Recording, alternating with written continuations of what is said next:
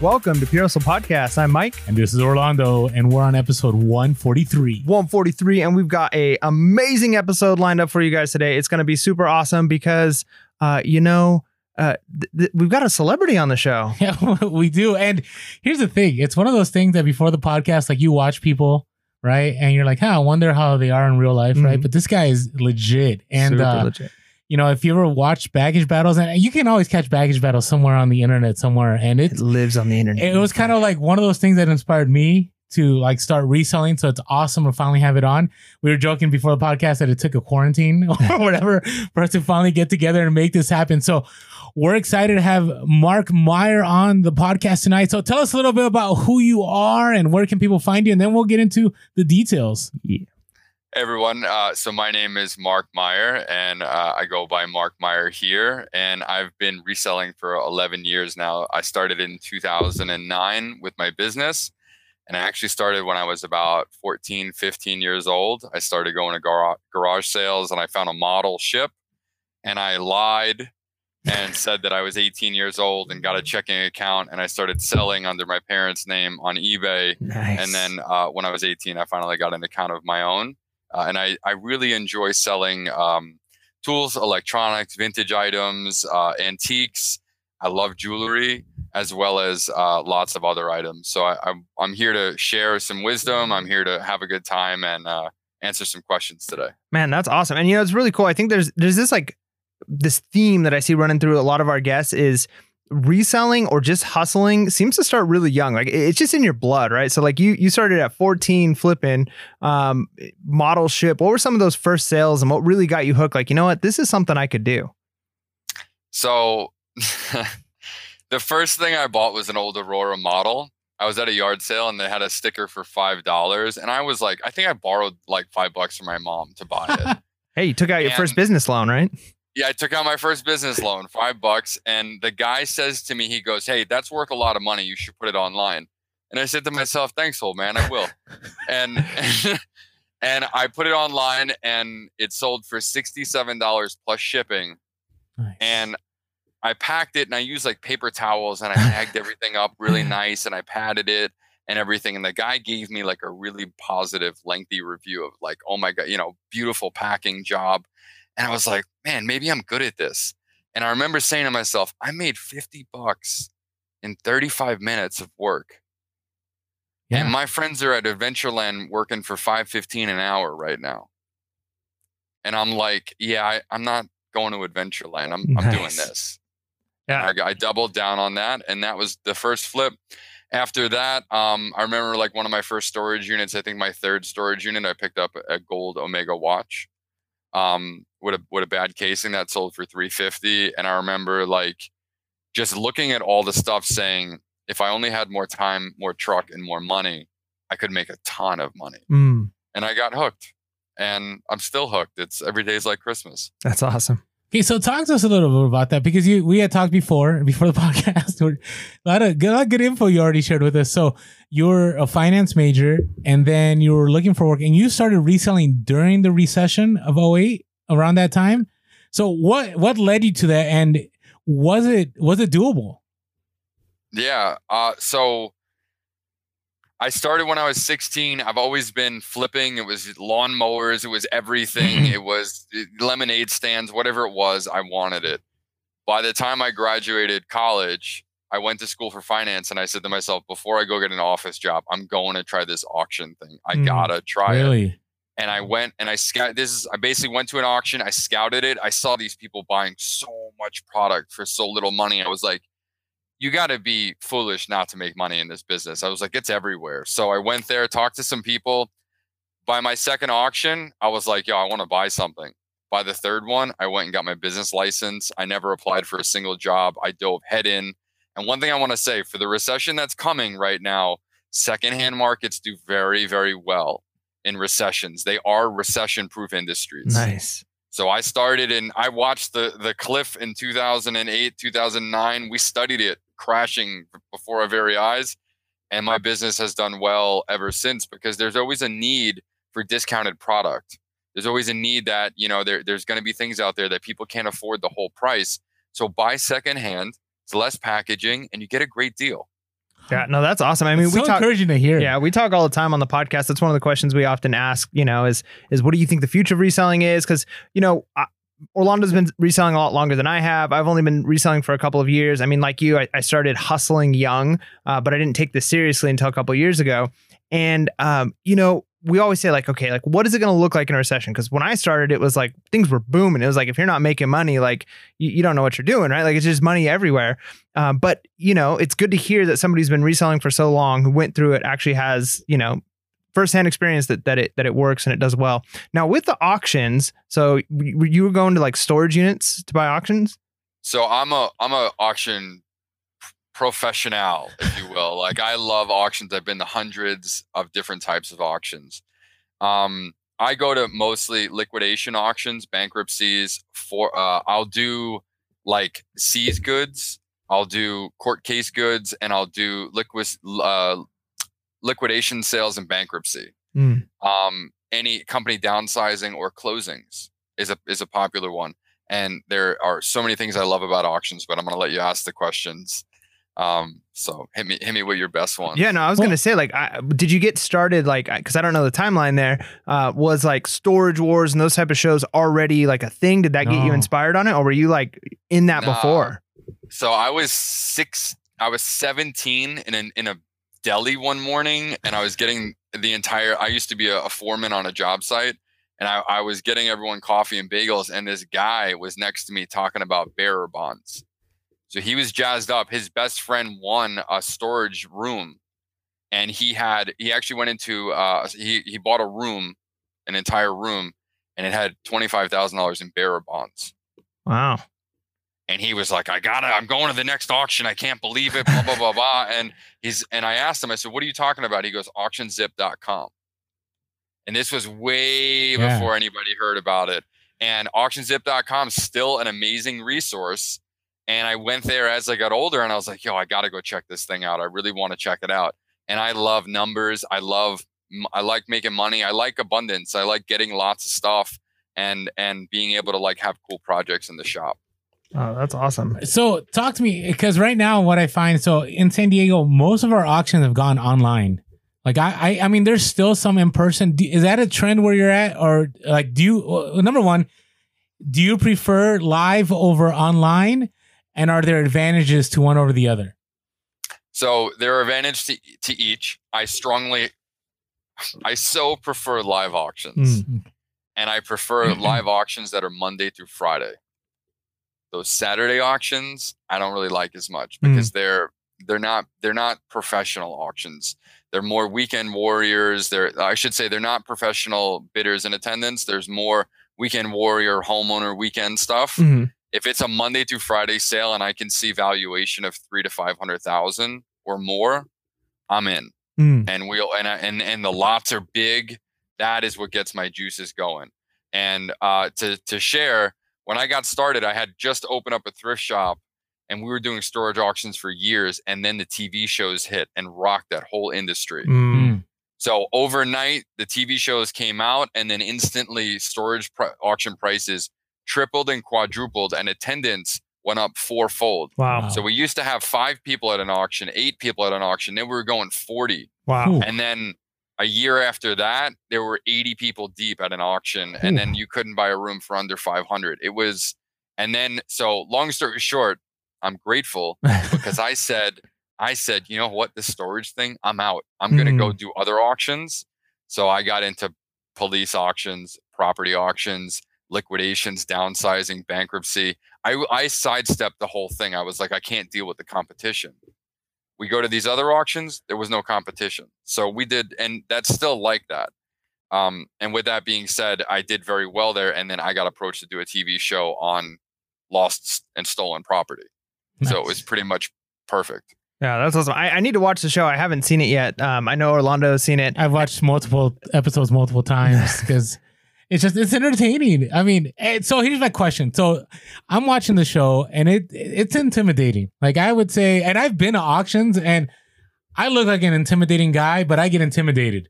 And so I'm watching. And so what what would you tell somebody that's an introvert, somebody that's shy, or somebody that like trying to angle their way into an a live auction because I've seen it there. They're the people that are the the OGs at the auctions and they, they'll throw their weight around. I mean, I've been there where I've had people just throw a number right in front of me to get me to back off. So how do you how do you angle your way if you're trying to get in there? If you're a new person and you want to step into auctions, the way that you go about that, observe. Mm. I recommend you observe one, two, three, four auctions before you go to buy. Mm. All right. The the challenge is that most people get caught up in auction fever. Mm. And the TV shows will teach you, oh, the biggest guys, the ones that make the most money are the ones spending the big bucks. That's a lie. Mm. The guys who are calm, cool, and collected, sitting with their notepads, those are generally the ones that are doing very well. And they don't get emotional. They they set best thing you could do: set your limit before the auction, because when in the moment, your blood is pumping and your adrenaline's going, and you just want to win. Especially if you're competitive, don't let emotions run your game, or you the game will be ran on you. So be rigid in what you're willing to pay for it. Do your research, and always go to the preview. Okay. Always. Nice. The preview is the difference between getting a great deal and getting a pile of crap because you didn't have mm. time to look at it.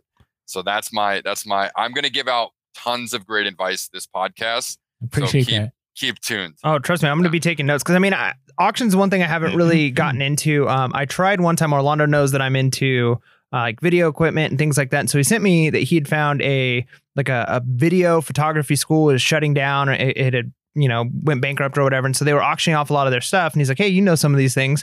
So I was I tried and I put in a bunch of bids online. Um, but what I noticed, what was kind of difficult for me, and even though I knew that industry, most of the equipment that was up for sale I had never seen before, I'd never heard of before, and so I'm trying to look things up. I can only imagine what it's like when you're going to an auction and you, like you said, there's big lots of things.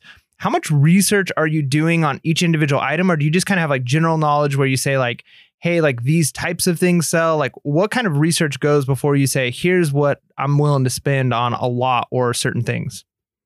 Um, so I do quick math. So when I'm there, and also this answer is very uh, wide. Okay. So th- it depends, you know, and some previews are eight hours long before the day of the auction. Some are a half day. Some, most of them are one hour before the sale. Wow. So there are times that I'll walk into a building. I'll give you my rundown. I mean, this is worth hundreds of dollars to to someone. Thank you for sharing with uh, us. You're welcome. The way that I run an auction, if there's a thousand lots and I have one hour, I go backwards. I take my catalog out and I go from 989 and I go backwards and I walk the auction completely backwards. Mm. And the reason I do that is because I want to spot the tickets at the end of the sale. Because the way that the curve goes is the first hour goes up and up and up and up. And then the price per item, relative price per Mhm. item, peaks about one to two and a half hours into the auction. And then people start to run out of money, patience, hunger, and they start to go down. And now they're out of truck and they're out of equipment and they're tired. And boom, Mark gets a pallet for 300. Nice. That, that was, So- you're right. That was an excellent tip. All right, keep going. Yeah. Sorry. So now there are some exceptions to that. Sometimes the auctioneers will stagger the Mm. best auct. The be- generally they'll if they're intelligent, they're going to put the best items in the in the beginning of the middle Mm. So that they have the max attendance. It's like a huge graph, and I love these things. And the best deals, most of the time, the best deals I've gotten has been right at the jump off of the auction because people are still like getting their coffee and they're they're not really there yet, or someone's late in traffic because we live in New York. Mm. But most of the time, I'm killing it at the mid to the end of the auction, and I put a lot of heavy weight there because my competition is tired, they're hungry, they're they're grumpy, and they're out of truck and they're out of men.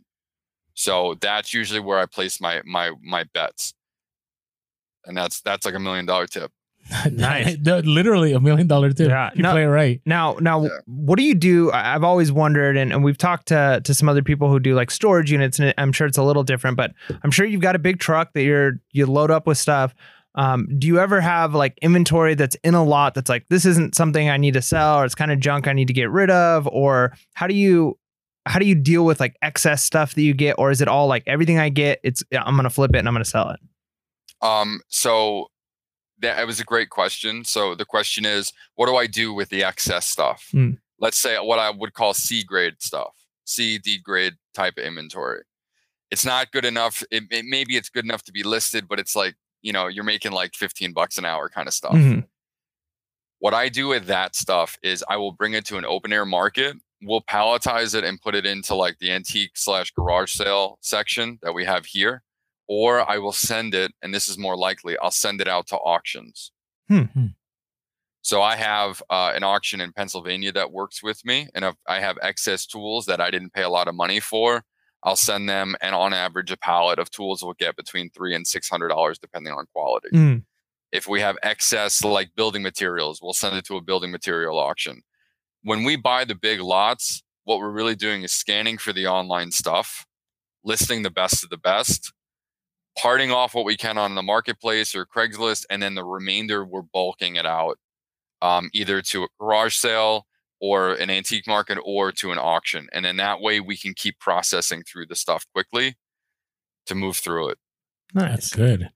Now, my question is, okay, so that's live. So online auctions, I find it's it's it's more I, I think it's more difficult because you have a lot more time to research, right? You don't I mean you could go to the live. I know online auctions have live sessions too, but it's all out there, right? And so if you have access to like a computer, you can, you know, search things. So are there advantages to the online auctions?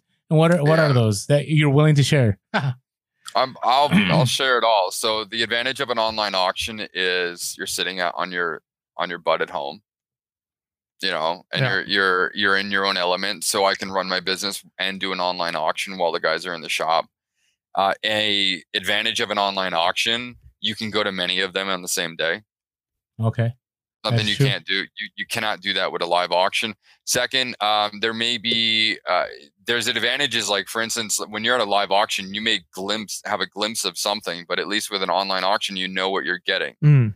Um, and and honestly some of the online auctions by me they're doing really good jobs Hmm. like they they scan every like you they like a standard $50 item will have six to eight photos Nice. and it, with barcodes or everything. So they're getting really good money for their stuff. The disadvantage for online auction is everybody can go. They're Yeah. sitting at home, they're sitting on their lunch break and they're typing in buttons. Also, you have the computers to deal with. So, and what I mean by that is um, bidding programs Mm. going at it. Um, and and uh, oh You mean bots? Is that what you're referring to? yeah, so you can you can have snipe bots. Okay. You, you can you can have sniping programs that work on your behalf, and they can work well. Um, I went to an auction recently, 1.5 million dollar sale last year in Connecticut, and it it brought I think it brought it was probably two to three million in in in gross, and their cost was 1.5 mil, and I think it sold altogether for like 400,000 wow. Whoa. in total. So now it was it was it was a it was 10 cents on the dollar Yeah. for everything. It was phenomenal. The challenge was they kept doing this thing where they grouped six li- uh, live au- six online like lots and then it was high bidder choice of those six. Huh. So what happened is you were bidding against people you might want A, you might want B and I want D. And we're all going head to head Oh, and then wow. at the end the high bidder gets to pick who which lot he wants. Wow. All right. That is a rare event, and I do recommend online auctions. They are the way of the future. Huh. It is. A, it has been a progressive thing every year that I've been a reseller. More and more live auctions go online. Hmm. So don't fight it. Work with it. Okay. Yeah, that's, good. Yeah. It makes me kind of sad, you know. I mean, I've been doing a lot of a lot of retail arbitrage on eBay to eBay, and I've been finding all kinds of stuff on auction. Not the same as what you're talking about, but it's been really good. So, um, my question now is, okay, so you get all that stuff, and you have multiple platforms, right? Because you saw on eBay and you saw on Amazon, so on. So, how do you decide what goes where? And uh, I know you've mentioned ASP and other shows, but can you share us a little bit? You know, how, what do you do with each platform? Yeah. All right. So um, I also want to share that my average sales price, my ASP, um, floats between 75 and 85. Okay. Um, my intention when I buy products is to buy depth. And when I look at a product, I won't deal in $20 items, but I will deal in 10 $20 items. Right. Ah, I will deal in like quantity of those specifics. Um, how do I know which platform it's going to go on? First up, barcodes get scanned into Amazon all the Mhm. time. Okay. So that's the first. You know, we're going to check out if it's got a barcode. Beep beep. It's in the system. Now, do you We- use? wanna sorry. Go Oh, man, so rude. I just want. So, do you no, use a, sure. do you use a scanner? Do you use the Amazon Seller app? Are you using Inventory Lab? Like, how practical? Okay, I just want everybody to be aware. Okay, Yeah, right, and they also might not get the audio, but we use um, Symbol Motorola scanners. These are about two fifty a piece. We we use the nicer ones, and I recommend the hell out of them. We could gun. I can gun like four feet off my desk and still Nice. hit the target. Um, and they we buy them refurbished, and they're amazing. Okay, So I, I use the all right. So I use the Amazon Seller app. If I need information about it, I'll use Keepa in with an Internet Explorer. So do you guys know about Keepa? yes, Yep. All right. So Keepa is one of the best programs I know of, and I use Keepa on it every day. And actually, I think it's Scoutly now, Mhm. or um, anyway, the Keepa charts are amazing. They tell us all pricing, everything. We could scan something; it can have a really good sales rank, and then we come back and we're like, "Why is it one hundred and fifty dollars? This thing has like a forty nine dollar uh, MSRP." Yeah. And you can get really excited about that stuff, but with the Keepa, you can see last year this is what they sold for. This is what Mm. they sold, you know, and they give you all the information. So how do I know what I'm which product is going where? First up, when I buy it, I usually have an idea of what I want to do with it. okay, The first thing I'll do, if you're dealing in the secondhand stuff, I really don't think that that's really Amazon stuff, unless it's video games, DVDs, and something highly specific like those VCR players. I don't really put secondhand stuff on Amazon. It's generally if it's new and it's it's minty. Mm. All right, it's in good packaging and it can it can be new. That will get scanned and put on Amazon. After that, if it's collectible, if it's antique, secondhand, cool, it goes on eBay. If it is not valuable, like more than ten dollars, we will lot them. So we had a lot of Disney memorabilia. Each thing's worth three dollars. I won't bother listing. And when I say three dollars, it's a nine nine dollar shipped item, but I, Mm. I call it a three dollar item. 'cause Right. That's really what it is. So we'll put 10, 20, 30 items like that together, get a bundle, and take 80 for it. Mm. So we do bigger. My intention is to make more money and work less. So Good. the only way that I figured out how to do that is to make the lots bigger so we can go through the product faster because there's no shortage of inventory anywhere. nice. Now, the the question too is, so Amazon, you're engaged in a lot of categories, uh, and then eBay, you sell secondhand stuff. Now, do you use the other platforms at all, or are you strictly eBay, Amazon?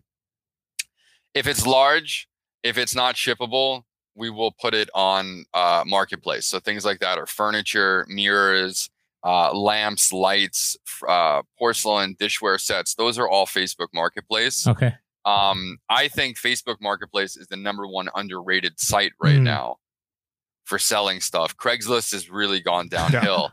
Facebook has taken over like a storm, and you can do paid promotions, Mm. which net you they oh they're amazing. No, I know. I- I sold a, an espresso machine for 1K that I, I I was like, how am I going to offload this? And Facebook Marketplace within 24 hours, I had people wanting to buy it. So I 100% agree with you. So Yeah, there's a I, I want to add there's a group for everything. yeah, that is true. So I, I just I bought an entire estate of ham radio equipment. I got in two ham radio groups. These guys are giving me all this information. They want to buy all the stuff, no Nice. fees, no nothing.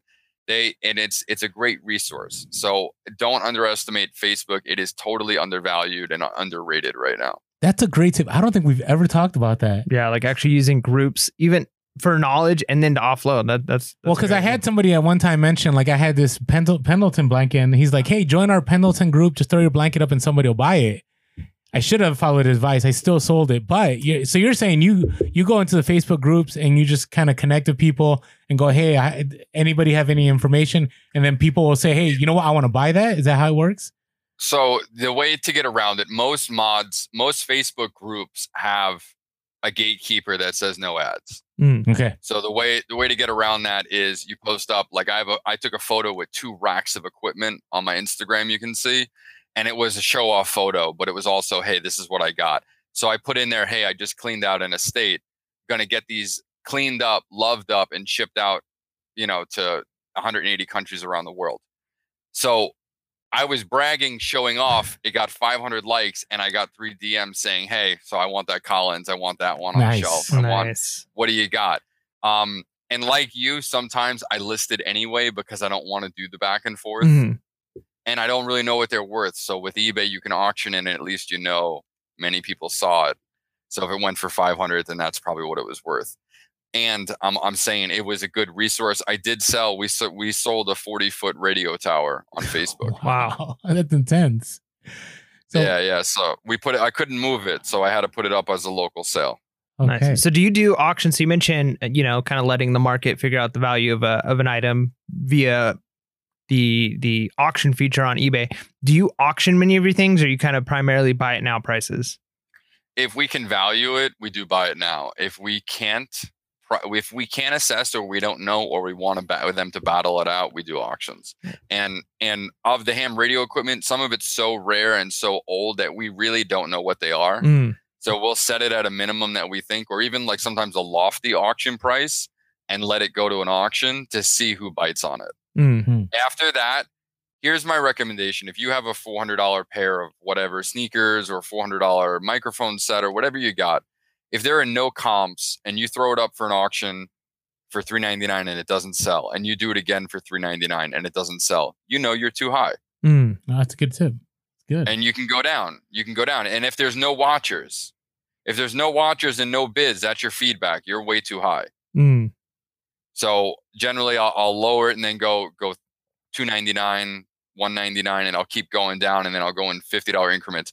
The perfect sell cycle is to drop your price price slowly over time. Mm. Right. that's so, your that's your perfect like equilibrium. That's good. So that that leads into the next question. So it seems like you're you're fast nickel as far as like you want to recoup like the money that you spend. So you list the the high end items as soon as you can. Now, are you slow dime on some items? Like, are you willing to wait things out, or is it like, hey, I get so much inventory, I got to move all of it? So there is a question. I just I spoke to Chris about this recently. Um, when you list, are you interested? These are the questions I want you to ask yourself. Am I interested in in money right now, or am I interested in getting space? Okay, that's a good. Yeah. Those two questions are going to answer what you're going to list and for how much. You know, you can you can have you, you know you could put like 36 shirts in a bin or something like that, and that could be six hundred dollars. But then we'll put like a a, a a bicycle or something else, and you want to sit on that? Nah, sit on the t-shirts, Mm. but don't sit on the bike. Don't sit on the big stuff. You're in San Fran. You know how expensive real estate is. You need to use your space. Those bigger items, I'd be going for the fast nickel. And I, on the shirts, I'd be getting the slow dime because they take up so little room. I don't mind waiting on it. Yeah, I mean that, that's a good rule of thumb. You know, it kind of think of the the space to. I'm just thinking of my storage profit unit. How many times I'm walking around like a coffee machine that I'm like, I should have just flipped that fast, and it's just sitting there and in my way every time. So that's good. Yeah, you still have it? I still have it. Yeah. Okay. What you what you gonna do with it? I'm gonna lower the price. It's Yeah. gonna it's on it's on Facebook Marketplace.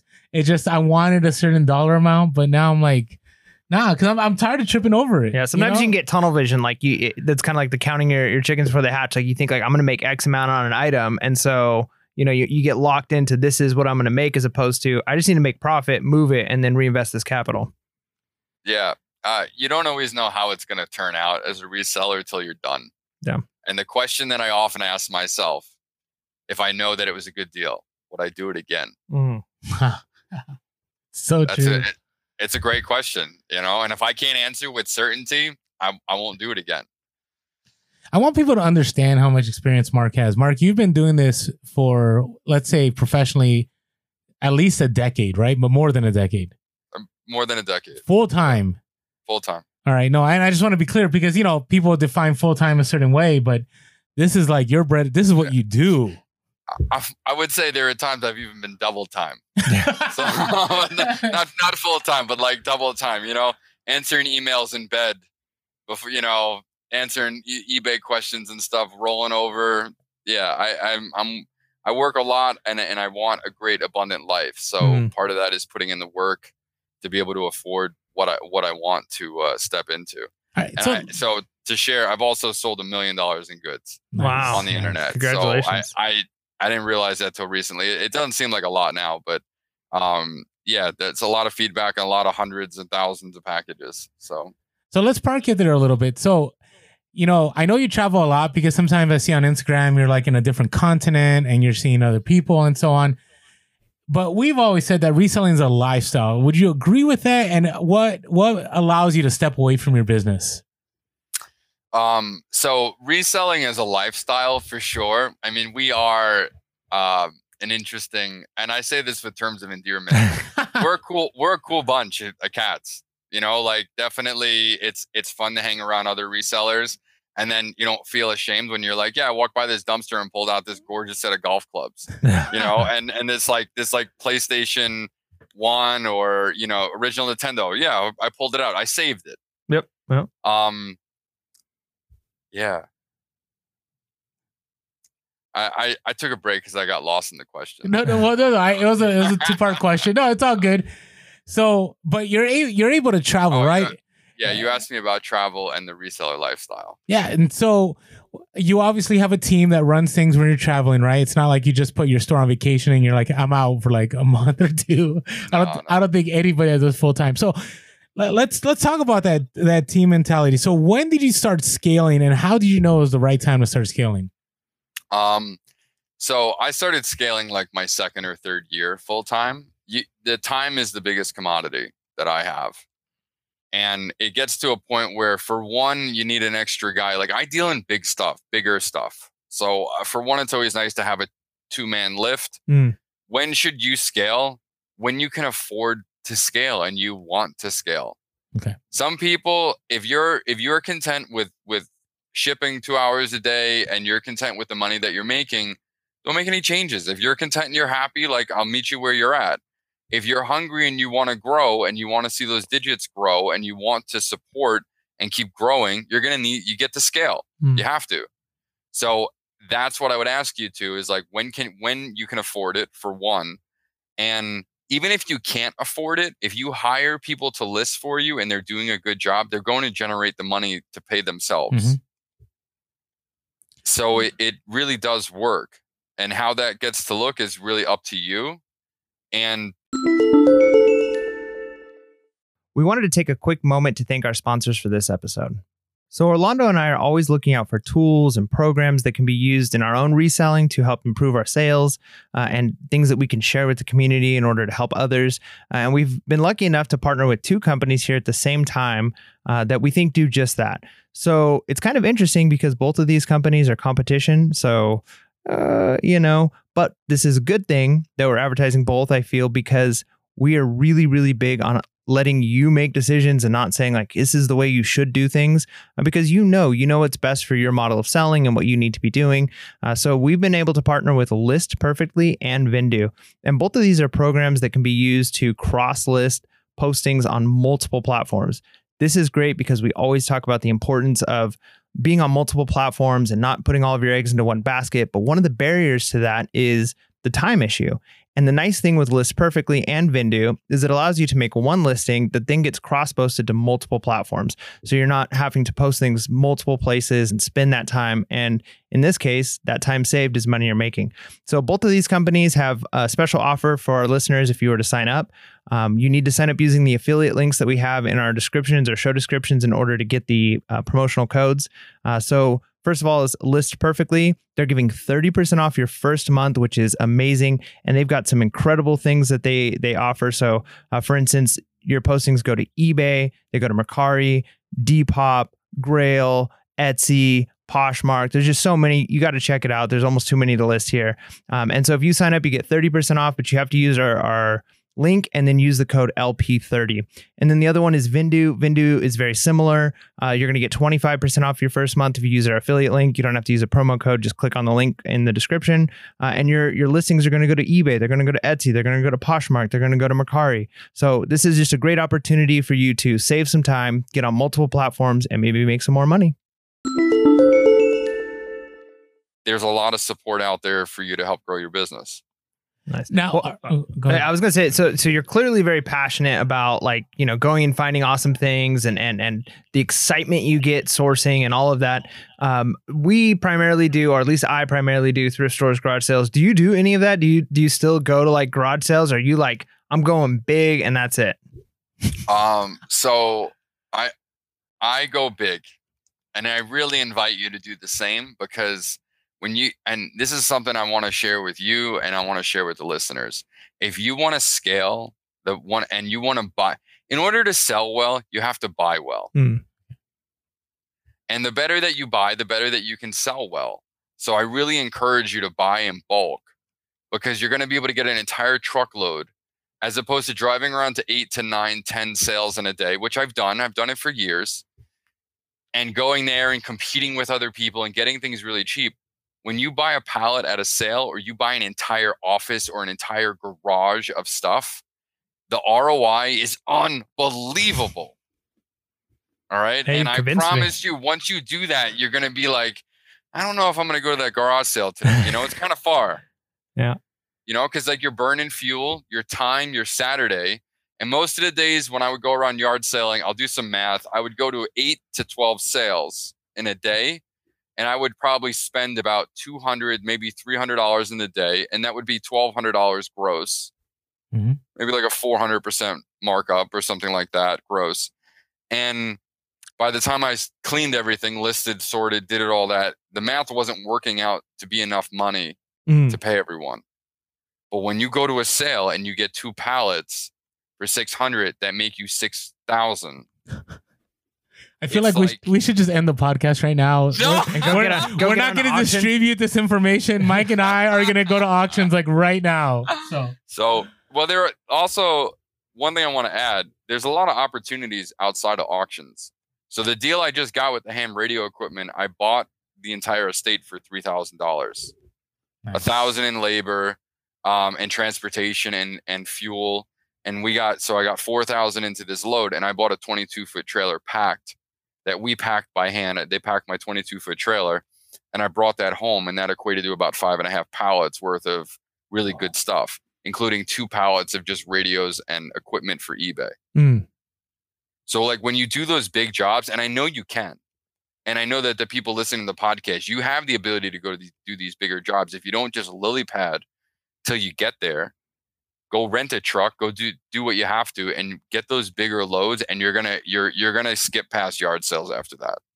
Uh, okay. I still stop. I still stop to see, like, if they're on my block, but I can't take a Saturday and go drive around the nine sales to fill like a quarter of a truck mm-hmm. because I could fill an entire truck in a day at an auction. So yeah, those are giving out giving out those tips today. Yeah, no, that's awesome. are. Now, are there like certain things like when you go to an auction that like that's your thing, like like you mentioned, like electronics or furniture, or is it kind of like if it makes money, I'm picking it up? And like, how did you start to learn all those niches? Was it just over time, or or did you go and focus like, man, I, I really like electronics, or was there a specific thing you were focused on to start with? Yeah. So I'm most passionate about tools. I love tools. And those I I really am passionate about that. I'm also passionate about restoration, taking these items and taking them out of like the dusty places and then putting them online after we clean them up and getting them into the hands of people who can appreciate them. Mm. that's really what I'm passionate about. I love old electronics. I like um I like stuff that people don't know what they are sometimes. And when I go to an auction, generally the stuff in the world in the tools world, Ridgid, old Delta, um, really high end old tools, Hilti. Those are some of the snap on, I'm sure of you know Mhm. Mhm. those are some of the top of line tools that I'll go after. If there's an auction, I almost always go after small items that are worth a lot of money. Mm. As a reseller, we all love postal service first class mail and it kills me when I ma- when I sell a $50 item and it costs me 32 to ship. You know, and and I give the money away to the post Yep. office or the or the UPS. I love when I sell a $50 item and it comes in a little 2 ounce mailer. Yep. Yeah. 3 bucks. So when- wait, I want to take a. br- I want to say something real quick. This is the one of the first few podcasts that I've seen Mike consistently taking notes Yeah, It's like man. we're, we're like we're like we're being educated. this is right why now. we do this. Like we started the like podcast. I'm looking, I'm going like, what is we he taking notes on? Like, grow is something to edit? No, he's taking like legit notes Yeah. for reselling. Yeah, so of course, man. Uh, so when you're picking up tools, and and I'm I'm glad you're. I'm, I'm glad I found somebody who's like knowledgeable and passionate about them because I see them. And again, this is totally different because it's garage sales different. But I, I see people with tons of tools, tons of old, rusty, and I don't even look at them because it's not something I, I'm familiar with. Um, do if I want to start learning this niche and I'm gonna like look things up and brands and things like that, is it worth like when you see like rusty old wrenches and rusty like they look old and beat up are they still worth money or are you looking for like pristine vintage tools So I'm always looking for quantity and I'm always looking for name brands. So they, they only need to know three in in mechanics tools, Snap-on, Matco, and Mac. Hmm. If they're rusty, still pick them up for a dollar or less. If they're craftsman, if they're Taiwan, just stay away. Hmm. The benefit is when someone rolls out a tool chest and it's high quality tools, which is rare in a garage sale. It's very Right. rare that someone rolls out unless it's like the the perfect story of the grandmother rolled out the the tool chest, right? And she said, "Oh, give me forty dollars, honey," Mhm. right? And like that's a very rare story. Um, what's more common? This is really what's more common. A guy rolls out a tool chest. It's got some mixed tools in it, but it's got some good ones in there. We buy the tool chest for hundred dollars. We sell the the tool chest itself for seventy five, and then you have hundred pieces on the inside. So quick valuation when you're looking at tool chest or you're looking at big lots, how many items are in the lot? Divide that by your price. I know it sounds simple, but very few people do it. And I don't know why more don't do it. But when you really value it out per item, things make a lot of sense very quickly. Hmm. that's good Okay, so I'm gonna ask another selfish question because I've been wanting to scale more and more, and I, you know, I'm not anywhere close to where you are. So I've had a helper like do listing. I sell primarily clothing, uh, and I enjoy it. But you know, the the question I always get is like Orlando, it's so hard to find somebody to like trust with my inventory, with my listing. So how how did you go about it? Like, is it somebody that you knew that somebody vouched for? Did you put a listing somewhere and you interviewed people? How'd you go about making your team? And what's been the turnover like been on your team? If you want to share. Um, so the turnover year, so the turnover has been uh, two years for me. Um, I had as I, at the start of this year, I hired two new people. I hired a shipping manager and I hired a lister full time, and he did Amazon. That guy did Amazon before he came in the door, so I hunted out people that had experience for one. Okay. That's an important thing. Um, and this other guy has his own eBay store. The Hmm. thing is, he didn't have the infrastructure and he wanted to make a steady paycheck. There are plenty of people that will trade their time for a, for a steady paycheck. Mm. And in New York, and to be honest, like in New York, what it takes to pay people here is is we pay them a fair wage. Yeah. No, it's the same thing here. Yeah, and you, you have to in order to attract talent. And the difference between you hiring someone at at 15 an hour and you giving a more appropriate wage is so small to your business that you really want the talent more than you need the money. Yeah. And the Hmm. employees show up better when they're being paid more. So how I found my guy, my guy used to work at a recycling center and he used to oversee the, the eBay department. He wasn't that great with eBay and I'm improving. I have um I have a, an eight page manual on how I list. Um, and really, for the people listening that ask the question, how can I trust someone to do my listings? The question is, what space are you allowing mistakes? If Mhm. you're expecting them to show up in 99.9% accuracy, then you're not allowing them the space for you to be a boss. You're Mhm. only allowing space to micromanage them to the smallest, finest detail. That's so good. And you're giving them this much room to mess up. Hmm. That's the context you're holding for someone that I can't trust someone to do my listing. Okay. Because we know there's a lot of people that do average listings and they work. Hmm. What my acceptance level is full titles, full categories, full everything. And that takes time. But as a boss, you have to allow some room for trust and mistakes. And if control is the issue, have them write 20 drafts and go through the drafts with them. One at a time, one at a time, one at a time. Make notes. My guy, when he's done listing 20 and I go back in and I see a mistake, I write it down in our morning meeting. I ask him, I show him where it's at, and we address it. And he's still learning. We, he's been with me four months now, and he's still learning. It takes six months for me to get them really good. And the last lister I had worked, the last manager I had was two years, and he went out and he's currently grossed thirty four thousand on Amazon this month. Nice. So my turnover is after you work for me for two years, you can go do it yourself Yeah. and make more money. Yeah, you're creating your own competition. Yeah, and you graduate from Mark University. Nice. Go. Good place to be. Yeah. So let's talk. Let's get current now a little bit. So how has the current situation affected your business? The pandemic, whatever you want to call it, the situation we're in right now. How has that affected business for you? so initially, um, it ticked up, and then Amazon stopped at. You know what? Sales are are tick rising because of the type of work we're doing and the fact that I can't be out buying more inventory. So Mhm. I'm hyper focused on what I have. Technically, sales are up for what we have in the systems right now. And we're selling a lot of weird stuff. A lot of stuff that's been on the shelf a long time Yeah. that I never thought would sell. We're pulling up, you're like, oh, that thing? Oh, all right. Yeah. And um, I, we're selling a lot of repair parts, a lot of parts people can't get right now, and a lot of projects. Mm. Interesting. So you're uh, so would you say sales have uptick like they're better than they were before, or is it kind of at the same level?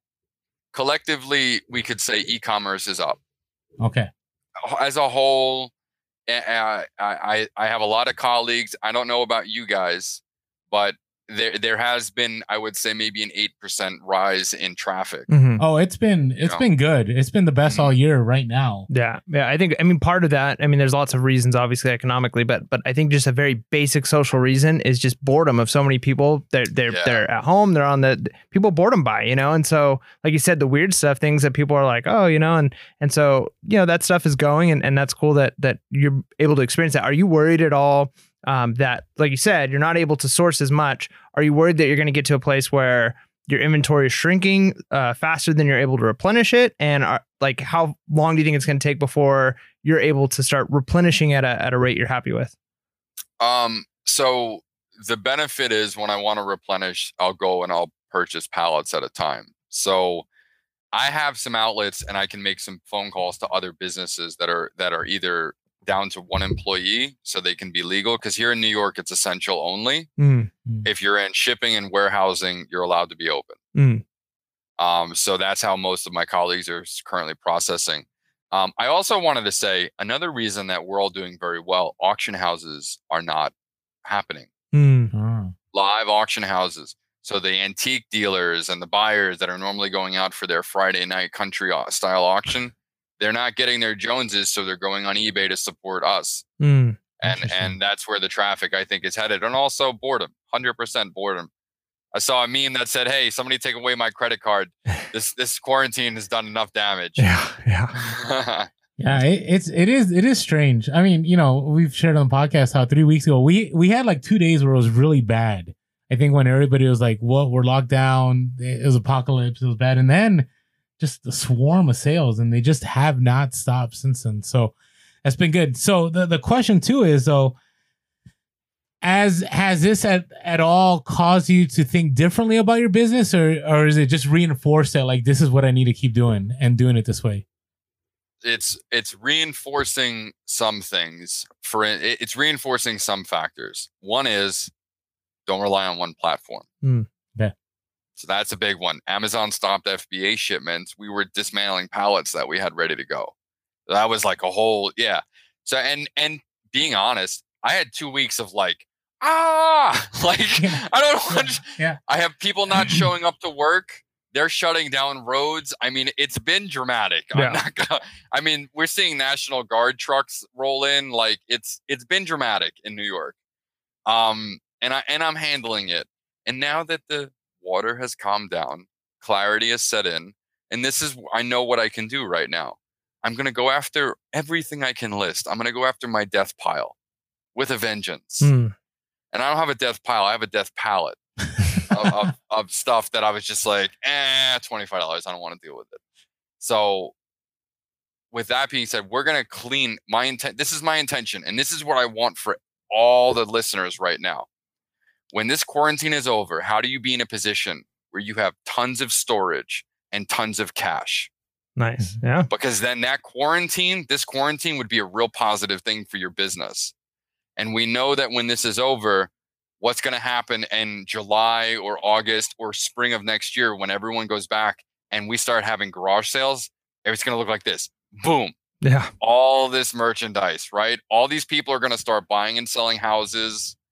The economy is going to spring back and the whole I feel like the whole the flower is just going to open and as a reseller, we're going to be like overwhelmed at that time. So set yourself up now. Mm. And that's what I'm working on. I'm, I'm going to set myself up now to get ultra light, cash rich, inventory light. And if I need inventory and we run out, I can make some phone calls to some businesses and buy some. Yeah, that's good. I like I like the the way you sum that up there. Cash rich, inventory light. That's a that's a great way to It's be great thinking about this right now. Yeah. Um, Yeah. Build the capital and save the space, and then you know for so many people, we just did an episode uh, on Wednesday where we talked about if you could reset your reselling, and one of the things we talked about is like you know sometimes people scale faster than they expect, and so their inventory process isn't where it could be, and so if you can start to clear out a lot of stuff, that gives you time too to to get get structures and things going in a way that that'll be more efficient. Um, so maybe something a little happier or or weirder, I don't know. But what is the weirdest thing you've gotten in an auction where you were just like, I can't believe Well, like I think we got to keep it is so PG. weird. There's plenty Yeah, out I'll- there in the auctions. I'll- Yeah, I'll keep it PG. Um, it makes it more Okay. difficult. yeah, no, I because the the the R-rated stuff is funny. well, I've heard that on, on other interviews. You found some Good. crazy stuff out there. So Yeah. Um, so I won't tell you the tale of the blue suitcase, but I will. That's a um, crazy All right. So one of the weirdest thing I ever bought was I, I bought a shark. Um, Bruce Almighty. I bought a life size shark. Huh. like what? Like shark, as in. All right. So Okay. the the shark from Finding Nemo, Bruce, Okay. he's 14 feet long, Nice. and he's fi- made. He was made of fiberglass, and we went to a prop auction, and I bought him in a prop auction. That is cool. Yeah. And- um, What'd you do with it? uh, I sold it to a fish farm. Nice. Nice. Yeah, so they and they took him and they gave him a fresh coat of paint. They sent it to an airbrush place. They repainted it and they hung him in the in the main showroom of the fish like restaurant. And when you walk in, they have like all these like fish on the wall of these like mantles, and in the middle is Bruce, 14 feet big, hung. And the kids come in and take selfies with him. So, yeah, nice. How What kind of profit was that? Yeah. Or how long did it take too? Not enough. no, So I made 800 bucks. Um, and ultimately, I, that's one of the things. Would I do it again? Mm, nah, it was too big. It was too big. I put it in the back of my pickup truck. People taking pictures of me down going on the side of the road. You know, um, but it, it was. Uh, I paid 1200. I sold it for almost two grand, and uh, it was. It, it was yeah, it was worth it. Um, but yeah, if I had to do it again, I'd much rather be buying and selling a little radio Yeah. for like good money than I would with a 14 foot shark. Yeah. But it's a cool story. So, you know, you can't take that away from me. It it had 11,000 likes on Facebook. Oh, there you go. It was it, it was shared like 500 times. Could have started it its own Instagram fun. account. yeah, Brucey Brucey is a celebrity in its own right. nice. Nice. All right, so you know I, I've seen several episodes of Baggage Battles, and things get intense sometimes, and sometimes I don't know if it's you know for the show or if it's real. What has been one of the most intense auction moments you had, whether it was on camera or whether off camera, where like it was it was you're about to throw down, but it, it got super intense, or maybe you did throw down. I don't know. Whatever you want to share that doesn't legally cause you issues. Um I so the most recent I was bidding on a watch for 30 grand. And we took it from 7,000 to 30,000. And I was nervous it's a it was um Yeah, let us know what it Yeah. was. Yeah, yeah, I can send you a pic of it. It was it was a, a 18 karat gold watch. Um, I think it was an Audemars, and I'm probably saying the name wrong, but it was at a seizure auction, and uh, it was worth about fifty two thousand. And I I I said thirty thousand is my limit. Now let me tell you something.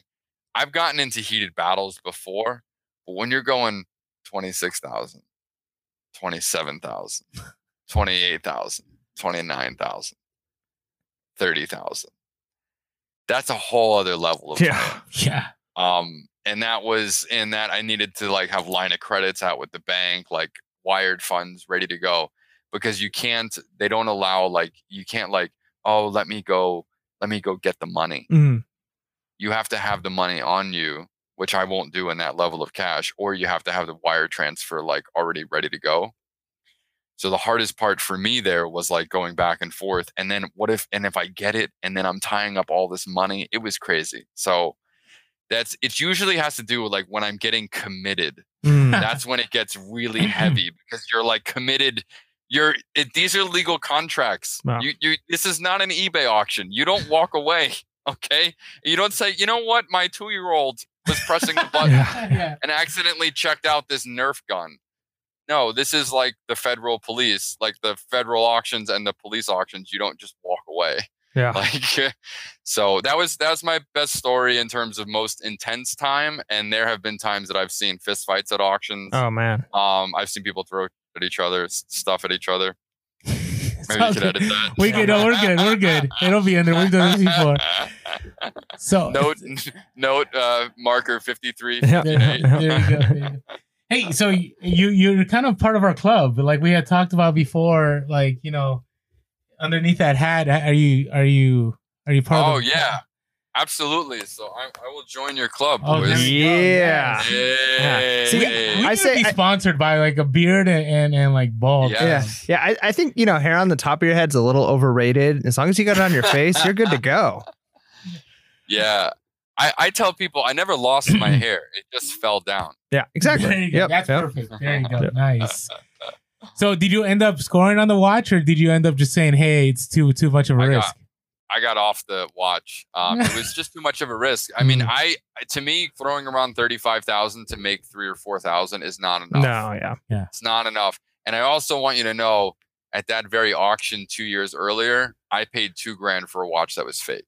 Oh, they, and they would not take it back. And then I'm and that's part of the risk is Yeah. like it's thirty five thirty thousand dollars. Like if, if this goes bad, oh, this is gonna be this is this is gonna be my year. Yeah. Like that goes bad. So anyway, that's the high pressure game. Uh, and then the other thing about like when you buy stuff out of state, sometimes you be out of state and you could be alone and you're like, oh my god, I just bought all this stuff, or you get in the heat of the moment. That's like the intense moments of an Mm. auction.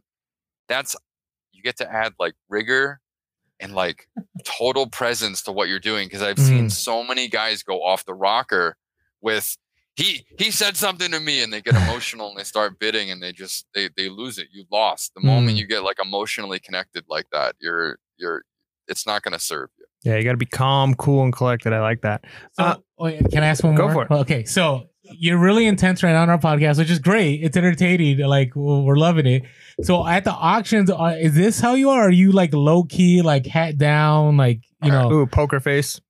Uh so I used to play a ton of Texas uh Hold'em Nice. and that's actually where the hat came from. Mm. So I wear hat and sunglasses at an auction you will see me be very quiet. Mm. Ah. very quiet.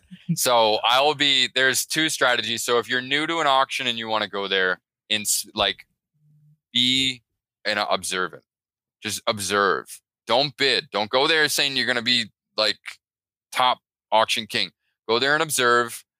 Observe, observe, observe. See what's going on. Make sure you're paying attention to like the details of the auction, the removal period, and if you're an introvert, I would I would um, invite you to be up front because the auctioneer is not going to be able to easily hear or see an introvert that's 55 feet away from him.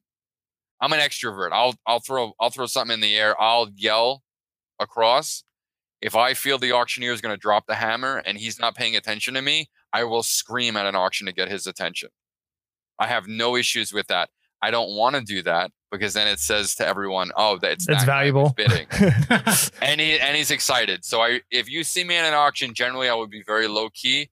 In fact, I wore one of my hats to one of the auctions, and people started looking me up. ah. And then the next Mm. time I came, I wore like a camouflage shirt and like a plain hat nice. because I wanted to be like have I want to have like no trace. I want to be like I don't know James Bond, like no no trace there.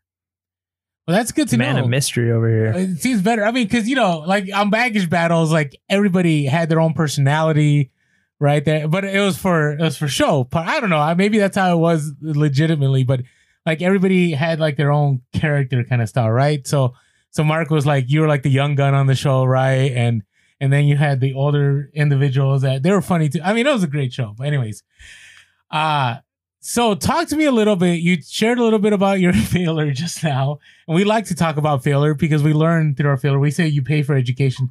I don't know, two thousand dollars seems like a lot for an education, but I, I didn't do it again. so talk to talk to us first of all. Let's let's start on the low end. So what what have been some of your biggest failures that you've had? Oh, did you have a question? Did I cut you off? No, Mike? you're good. You've already asked yours, so Okay, okay, all right. Well, we'll go back to Mike's question, but what was what are some of your biggest failures and then some of your biggest successes? um, so I'm gonna say my biggest failure was a two thousand dollar watch. Okay. for sure. Um, and my other failure that was pretty uh, brutal. I bought a storage room when I was really early, and I didn't realize that the storage owners of the facilities were setting up the rooms. And that was uh, a twenty dollar room that cost me like three hundred in labor, Mhm. another hundred and fifty in a dump, and it had mice stuff. It was just not a good room. Right. Now, And when it you it was totally set up by the owners. okay, so when you say setting up, you mean that the owners like took what they wanted and they left the room pretty much. the owners like put a bunch of units in one room and took everything of value out and then made basically made like a garbage room Oof. anyway that was and that was the price i paid when i was new and i also still made money at that auction just not with that room that room Mm. was like there was like live mice in there and then i learned you- it was just not a good good idea next uh successes um i my best day at the flea market i did 4300 in cash um, with with two and three employees getting a bunch of booths. I had um, I really recommend estate buyouts, buying an entire estate, because the value there is really high. A woman called me. Here's the deal, and this happens all the time in real estate. The pro- the property's going to close. The contents are not worth a significant amount of money to have someone do an auction, but there's stuff there. So what we'll do is I'll come in and I'll buy the right of removal and I'll clear the house out of salvageable stuff because the next person that comes in is getting a dumpster and they're clearing it all out. So that's a big asset. One story I'll tell on the North Shore up here, a woman called me. They had an entire machine shop in the basement. The thing is, is they built the house, they built the basement, lowered the machines in the basement, and then built the house on top of oh, it. Oh, jeez. So we couldn't get the machines out, and if we did, it would have been a thousand dollar a day rigor. And the machines aren't worth it, Mm, so we had to leave them. But what we did is we went down there and stripped all the tooling off of them, mm. which was worth a ton of money. We filled an entire truck, an entire van in a day. I was exhausted, but in that stuff alone, we paid her twelve hundred, and we made about seventy five hundred. Nice. Wow. Nice. and that was and it was good stuff good stuff like you know tools and just like tons and tons and tons of stuff it was a lifelong collection there were books from the 1800s Wow. in written in german in color with the locomotive of like original steam locomotives from the 1800s it was like an unbelievable state and most of the stuff was covered in mold but like we still were able to get the metal and a lot of stuff out into the open snap on tools like Mm. tons of great stuff so i that's probably one of my, my best scores and i recently sold an amplifier for $7000 Ooh, Nice. nice. so old old tube amplifiers keep a lookout if you come across old tube amplifiers if they're 50 bucks $75 at a yard sale look them up and snap them up because a lot of tube amplifiers are very sought after Oh, good to know. That's good. Yeah. So, um, I, you've got me convinced. Like, I need to, I need to try this. I need to, to, to scale up a little bit and, and, and do a little bit of auctioning. Um, question. So you've already given us great tips as far as go and and observe for a while. So let's say I go, I observe five, six times. I kind of get the feel for for what's going on. I'm starting to realize how it works. Uh, I could rent a truck, obviously, that kind of stuff. But what would you say to the person who's starting out? They they're they're just getting started. What are some essential things that you need uh, in order to to process your first pallet or to go to your first auction and make a, a, a bid on something? Like, what do you need to have in place in order to to to make it work? um, i think the intention before like what is what is your intention with purchasing this is some a really good question to ask because there are lots that I'll look at and be like, hey, I know someone that could use that. Mm. Let me call them. Is it is the intention to go on eBay? Well, then you'd need an eBay account. Is the intention to flip locally on Facebook? Because if you're just starting out and you don't have the infrastructure of a business or eBay or Amazon, then you're really going to be flipping to Facebook Marketplace. Mm. I mean, that's a basic free service, great exposure. And you, you I, I see entire guys run virtual yard sales and they list everything they have for sale, right? And then they, they people link up and they buy and they sell and they trade and they do this whole circle. So that that's what I would do is really what's your intention and are you trying to make money? Or are you trying to make money in six months from now? We know that reselling is really like a what I would call long term play. Mm. It takes time to get paid. And if you're Mm. starting out, it's going to take time. So, like, what's your intention with going there and doing that? Observe, get your bidding card. If you have a license and a resale certificate, automatically you're eight percent better than the than your competition. Mm. Because I don't have I don't pay sales tax on purchases because I'm a dealer because we charge sales tax in the booth. So those those would be my my advice. I would get some basic tools and trucks. Also, you don't have to go there with vehicles that that are required to removal. Most auctions you'll go to, you you go, you pay, you might have a removal of one or two hours, but most people that are like patient, they pay, they leave, they go home, they say hi to their kids and wife, they go to sleep, they come back the next day with their box truck. Mm. Once you buy, you'll know how much you're gonna need. So don't don't what is it? Don't don't buy the cart before you buy the horse. Isn't Mm. there Yep, a s- yep. expression like that? Yep. Yeah. Right? Like, yeah, don't Don't, put the cart before the horse. That's that's the expression. yep. That one. So and then uh, you know rent the rent the U-Haul, rent the box truck, uh, and then at some point, obviously buy the box truck, right? Because that'll make yeah, sense. I I mean there's a there's going to be a math equation for when a box truck is worth it for you to own. It is expensive. And I don't Mm-hmm. know about I don't know where you, that you're whoever's listening, I don't know where you are, but I will tell you in New York commercial insurance on a box truck is like 6 grand Mm. plus the box truck and everything else. So we run passenger vans that can haul. And if I needed to, I would I would rent. Many businesses rent for a very, very long time because you may only need a box truck once a week. And when you amortize that, there's I recommend doing an equation. I, I, it's gonna take a while before you want to own a box truck. Yeah, well, that's a great. I mean, passenger vans are great. I mean, I had when Toys R Us was liquidating, I used passenger vans, and I was able to fill up that van with a lot of stuff. So that's good. Okay, all right. So that's so many, so many. We're gonna have to have you back on. We're not done yet though, but we are gonna have to have you back on, Mark. So hopefully it won't be another six months, but we'll we'll Yeah. see we'll see how it goes. So when you when you mentioned so there's different ways of doing it. So auctions are good, and you mentioned AuctionZip, right? And AuctionZip is pretty much the go-to for everybody to find auctions. Is that pretty much it? Um, I would recommend. So one thing I wanted to touch on, if you're listening, build your network. Yes.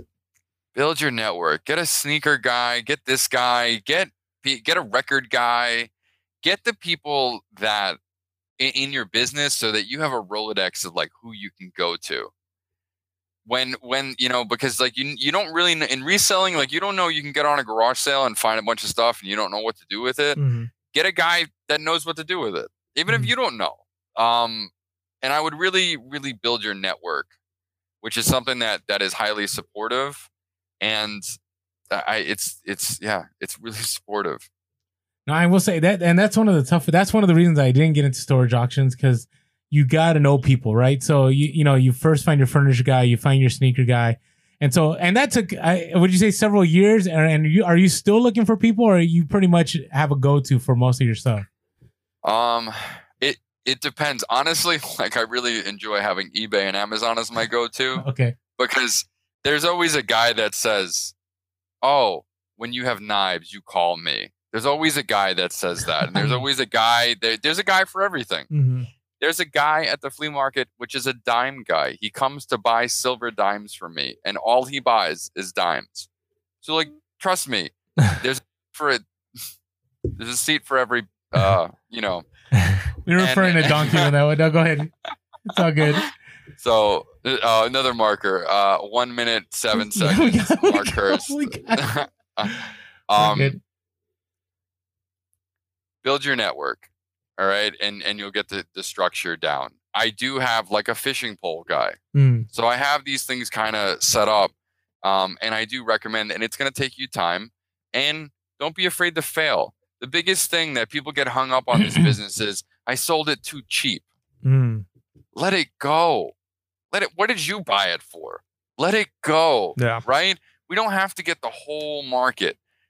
But if you're going to sell to a dealer, he needs to make some too. Mm. So like sometimes I'm always like, oh, I sold it too cheap. But then I'm like, hey, if I didn't sell it for that, I'd still have it. Yep. So there's a balance of compassion and education here, and you're not going to know everything. And your lister that you want to hire, allow them to make mistakes. It's going to happen. Mhm. Build that as an acceptance, Mm. and you're gonna you're gonna be able to scale. The small amount of mistakes that they could make is not worth the great extension of where your sales could go. Okay, that's good. Yeah. That's really good. That's Yeah, a, qu- it's that's a good Mark, Mi- mindset. Mark Meyer quote right there. Quote of the week. Hey, so flea markets, real quick. So, how do you like? I find I would find it. I don't know. Being that on my eBay, like I list everything high, right? But on the flea market, it's the inverse, right? It's you're just trying to offload stuff. How, how do you make it profitable? Like, how do you do? You just set up and you're just willing to take whatever, or how, how do you set that up? Uh, flea markets, to be honest, if it can go online, it goes online. Mm, If it doesn't sell, I put it out at the flea market. If it's $25, $30 or less, I'll put it out at the flea market. Okay. If it's a DeWalt drill that's super common that everybody needs, I won't put it on eBay because we'll just take it to the flea market and get 70 cents of eBay money, Mm. which to me is the same. Right. All right. Okay, good. I just need to So- know that. Yeah. So, I mean, of a load, it depends. Like the last load in the Boston estate, 60% of the truck was flea market and antiques. The other 40% was online. Mm. So that 60% goes to the flea market instantly. Um, and, and when I go to the flea market, I'm not going there to show off my stuff.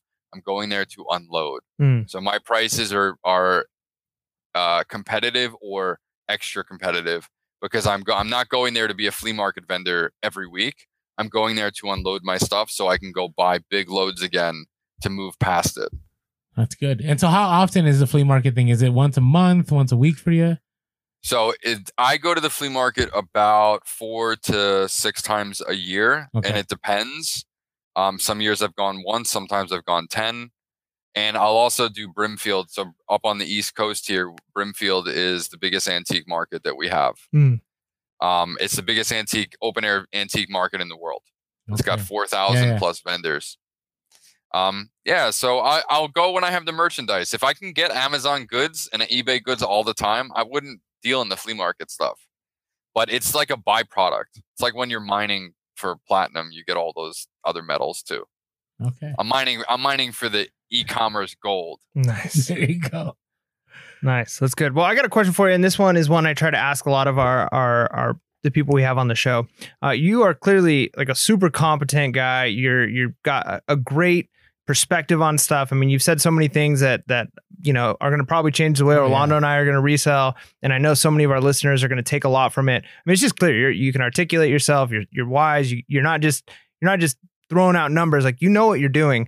So because of that, I'm really interested. What would you say is like the one thing, like life advice that you live by or would like our listeners to know? Like, here's maybe a motto or a phrase or something, a piece of advice that that kind of you stand by or something that that we can kind of take and, and apply to our lives. I didn't. I didn't send them that question. Yeah, I do. I ask it almost every week, man. You got to add it to the Um, question list.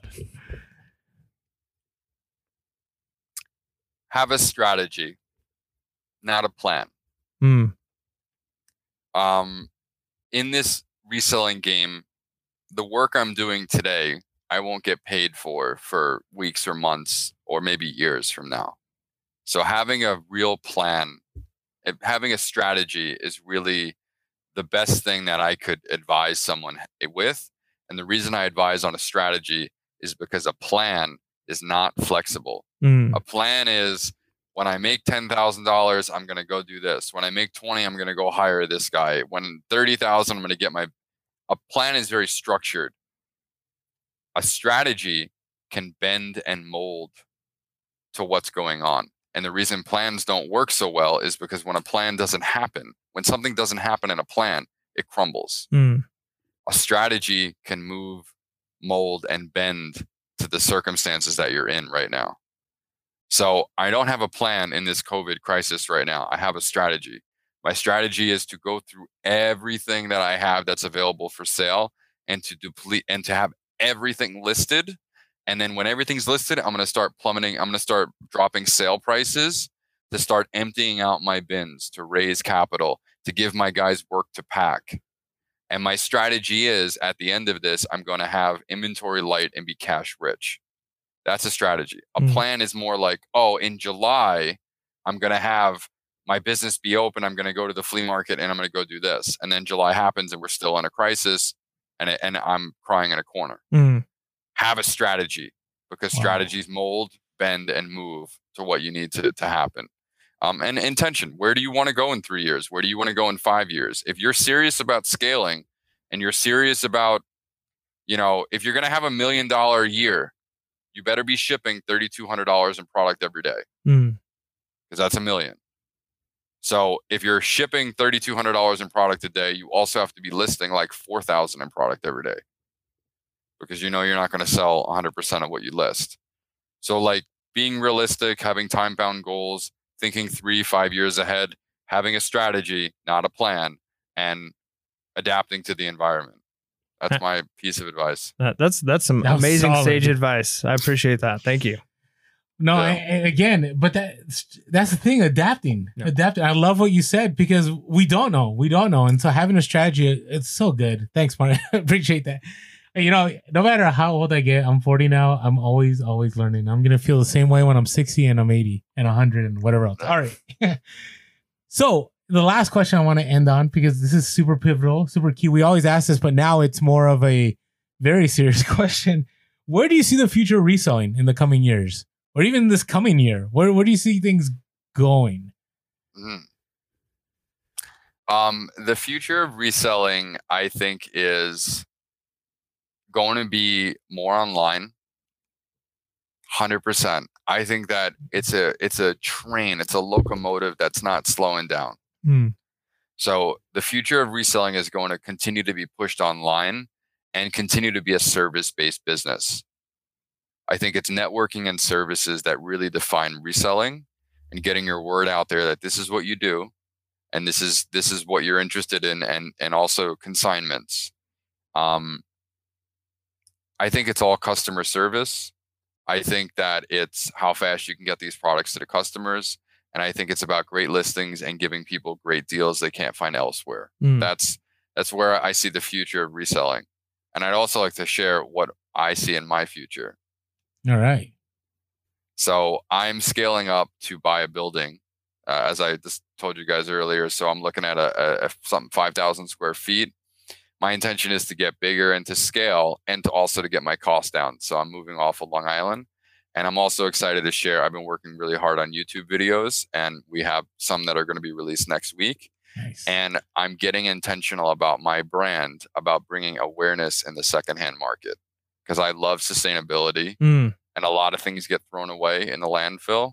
And I know I can look at these two beautiful bald men with me that we are saving we are saving lots of stuff from the landfill That's and giving right. them a second lease on life. And that's something I'm so passionate about.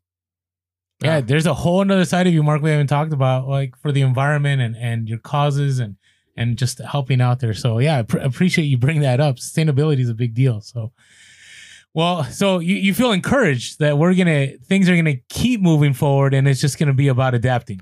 Well, you don't get a five thousand square foot uh, Yeah. storage unit Yeah, if know, you're uh, if you're not optimistic. I just thought I'd throw that out there. So I I'm optimistic that all right, so I'll also share something about the future of reselling.